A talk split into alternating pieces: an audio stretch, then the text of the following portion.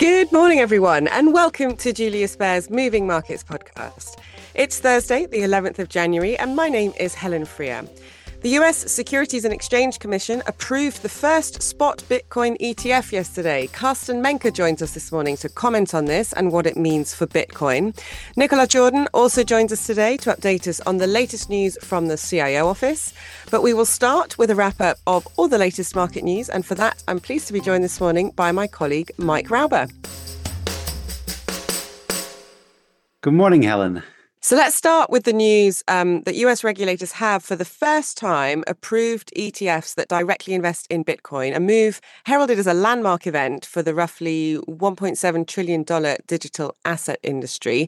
And this is expected to broaden access to the largest crypto asset on Wall Street and beyond. Can you tell us a bit more, Mike? Yes, a very remarkable development in that getting a regulated listing on a regulated exchange is in the face of the original arguments for digital tokens, whose raison d'être was nothing less than the creation of a new financial system in the wake of the 2008-2009 financial crisis. And just to mention Ethereum, the second largest digital asset, it is up sharply today on speculation that it will be the focus of the next wave of crypto ETF products. But you will get much more color with Carsten in a minute. Absolutely. Okay. Turning to the bond market, investors placed record orders for Spanish bonds yesterday, with banks receiving more than 130 billion euros. That's around $142 billion of bids for a 15 billion euro offering of 10-year bonds. Do you have a few more details here? So this is really part of the large issuance by governments over the next several weeks, as they look to finance their very high deficits. Governments from the US, UK, the Eurozone and Japan will start flooding the market with new issues in the amount of $2.1 trillion. That's a figure according to Bloomberg. Now, of course, this is raising concerns in some corners that government bond yields will have to rise for investors to absorb or buy these new issues. But these concerns have faded a bit, no, mainly because slowing inflation has meant that investors are fixated on the idea that central banks will start cutting interest rates. Absolutely. This brings us also to the main data release today, US inflation. Expectations are for it to have been up 3.2% in December on the year, a little higher from a month earlier, but this should be really due to the modest rise in gasoline prices in December. We and the market expect the move towards lower inflation to resume in the subsequent months, supporting Federal Reserve rate cuts down the road. Although the question seems to be more one of timing now. This was also the message from the New York Fed president, John Williams, yesterday.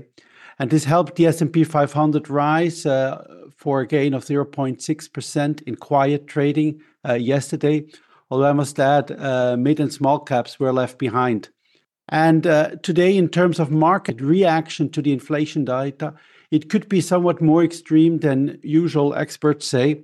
One level to watch is the 10-year US Treasury yield, which is right at the psychologically important 4% level this morning. Okay, now, looking at the euro area, it seems that central bank officials are far from talking about interest rate cuts. At least this was the message from Isabel Schnabel yesterday. She's an ECB executive board member.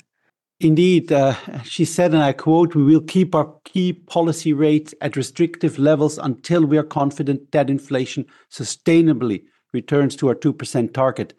And the vice president of the ECB from Spain noted that the inflation slowdown will pause for a short time at the beginning of the year. So with this backdrop, the euro shot up against the US dollar, and it is now just below the 110 level. And equity markets in Europe were also mostly flat yesterday. You just mentioned the dollar weakness, and we're seeing this also in Asia, but this seems to be helping Asian equities. Indeed, they're on their best day for the year so far, although the year is still very young. The Nikkei 225 and the Hang Seng are both up in the 2% range. Now, Japanese shares are at a three-decade high due to the yen's weakness, but also the launch of an enhanced tax-free retirement savings programs that should bring more people into the market. This is actually just one of the structural reasons why our equity strategies really like Japanese equities. And in China, what is notable is that despite the downbeat mood, one could read this week more positive views on China's real estate dollar bonds, a sharp contrast to late last year. Now let's see if this is start of something bigger or just a reversal from very downbeat levels. Now on to oil, because it had another choppy trading session yesterday on the back of supply fundamentals and the tensions in the Middle East. Can you give us some of the background here, please? Yeah, so oil was a little softer on the day, especially after U.S. inventories unexpectedly swelled to more than 1.3 million barrels. This is the biggest increase since mid-December, indicating ample supply. But earlier, oil was up as much as 2% after more reports of Yemen's Houthis launching their largest attack to date in the last 2 days on ships in the Red Sea. So this is really an evolving situation, although our research really sees oil going a little weaker from current levels. Interesting on these attacks is that means also shipping costs from China to Europe have more than doubled in recent months on the back of these attacks I just mentioned. But to put this in perspective, shipping costs are still 65% below levels during the peak of the pandemic. This is actually all from me. Maybe just mentioning, I see European equity futures are starting the day on a positive note, so following the US and Asia. But of course, all eyes are on today's US inflation report. Great. Thank you very much, Mike, for the nice summary this morning. Thank you, Helen. Now, Carsten, good morning, firstly. Good to have you on the show today. Good morning, Helen. So today we're talking about digital assets. I talked about it briefly with Mike because after a lot of back and forth, the US Securities and Exchange Commission finally approved a number of physically backed or spot Bitcoin ETFs in the United States yesterday. But prices actually didn't react. Why do you think that was, Carsten? Well, that's very simple because the approval was very much priced in. So Bitcoin prices have rallied more than 80% since early summer last year, i.e. since the ETF topic started to gain traction. And personally, I believe that the rather muted reaction should be seen as a positive sign, because given the nature of the Bitcoin market, I wouldn't have been surprised if the market had gone for buy the rumor, sell the fact. But we have seen Ethereum rallying. Why is that? Well, I believe the Ethereum market is now speculating on the approval of its own physically backed ETFs, which have been filed some time ago. And it really looks like the market doesn't seem to want to waste this opportunity of pushing prices higher as well. Okay, back to Bitcoin and the ETFs, though. You highlighted before that you were expecting the US Securities and Exchange Commission to approve multiple products at the same time, which has now happened. What does this mean going forward? First and foremost, this means that there will be intense competition for assets. And this is good news for investors, of course, because fees will likely be low. Over time, they might actually even go lower as the product providers will try to capture as much market share as possible. This is because for these products, fees are the only notable differences in the structuring. So assets are sticky, brokerage, settlement, and execution fees all add up. And once an investor purchases a share of a fund or an ETF, the likelihood of a switch is very low. So this is why gathering as much asset as possible early on is very important. That said, I mean, if we consider the volatility of Bitcoin and the massive price moves it typically exhibits, how much of a difference does it make if fees are 0.5% per year or 0.25% per year? Yeah, that is very true. What about the demand for these products? Do you expect a wave of new money to come into the Bitcoin market? Well, obviously, this is the billion-dollar question, and I think it's very tough to answer. First, it is important to note that US investors already had the possibility to gain exposure to Bitcoin via futures ETFs. Then, we already have spot ETFs in Europe and Canada since a few years. So this US ETF launch is less groundbreaking than it may sound in the media, even though, of course, we're still talking about the world's biggest capital market. And last summer, in a report on the ETFs, we tried to classify investor types, including, for example, crypto natives, crypto hedge funds, crypto asset managers, traditional asset managers, and the average retail investor. Of those, many already hold Bitcoin and they have not been waiting for the ETFs.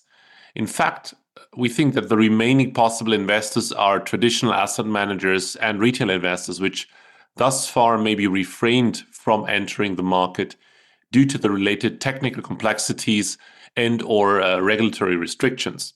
So in short, this suggests that a wave of money entering the Bitcoin market now because of the US ETFs is rather unlikely in our view. And by the way, this is also what the launch of physically backed gold products in the early 2000s suggests. Yes, there is demand, but it takes time for investors to move into the market. Okay, and looking beyond this ETF story now, though, what does the bigger picture look like for Bitcoin? Well, in fact, the fundamental backdrop seems very sound at the moment. So we observe long-term holder accumulation, slowing miner supply growth, and we're also heading towards the next block reward halving in April this year. Plus, we have a very high conviction that the fastest and steepest US monetary tightening cycle has come to a close. On the flip side, we have to say that following the speed and the steepness of this recent rally, a consolidation is definitely in the cards. Wonderful. Thanks very much, Carsten. Good to talk to you again this morning. You're welcome. Thank you. And moving over to you now, Nicolas. Good morning and welcome. Good morning, Helen. So 2023 proved to be a bit of a rollercoaster ride, as you expected. Let me start by asking you what your expectations are for this year. Yeah, you're right. A lot has happened in the last 12 months.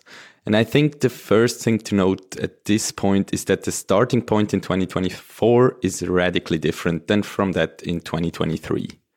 The only thing that's more or less the same is the 10-year US Treasury yield at around 4%. The biggest changes obviously were seen in risky assets.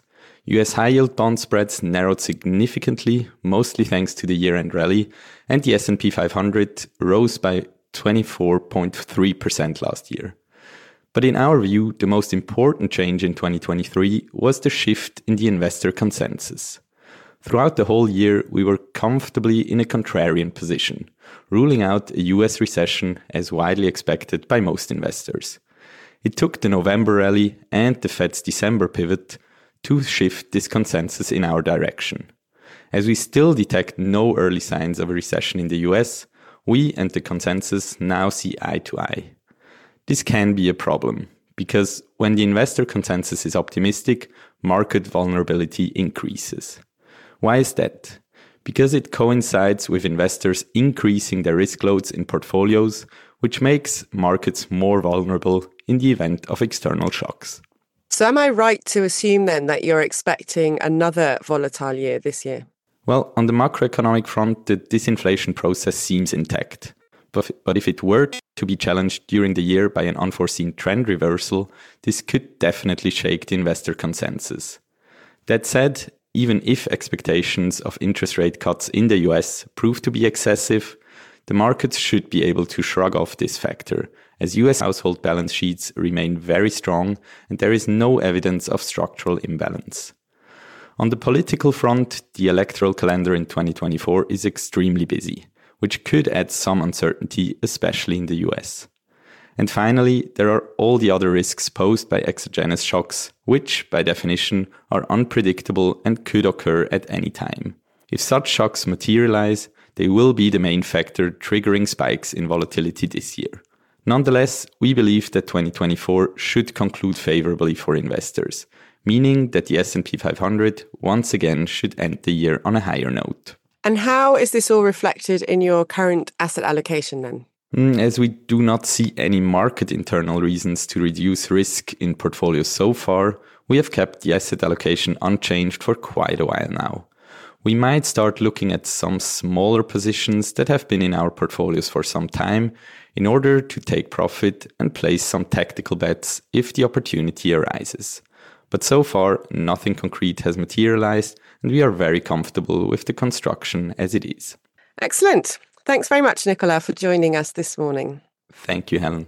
So that is all for today. Thank you again to my guests this morning, and thank you all for tuning in. If you enjoyed today's show and you haven't yet subscribed, then don't forget to do so. And please also leave us a review on whichever platform you like to listen on. And do join us again tomorrow when I'll be back talking to more of our colleagues about what is moving markets. Have a great day, everyone, and bye for now.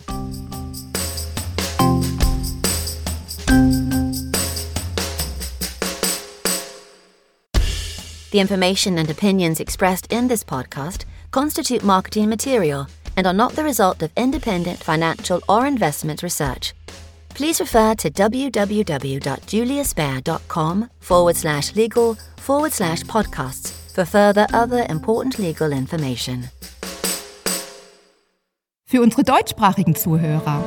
We would also like to make you aware of Marktanalysen und Gespräche, a monthly podcast in German, where Julius Baer experts discuss some of the latest market developments. We share our key research and insights on today's ever-changing economic landscape in German. Search for Marktanalysen und Gespräche on your favorite podcast player.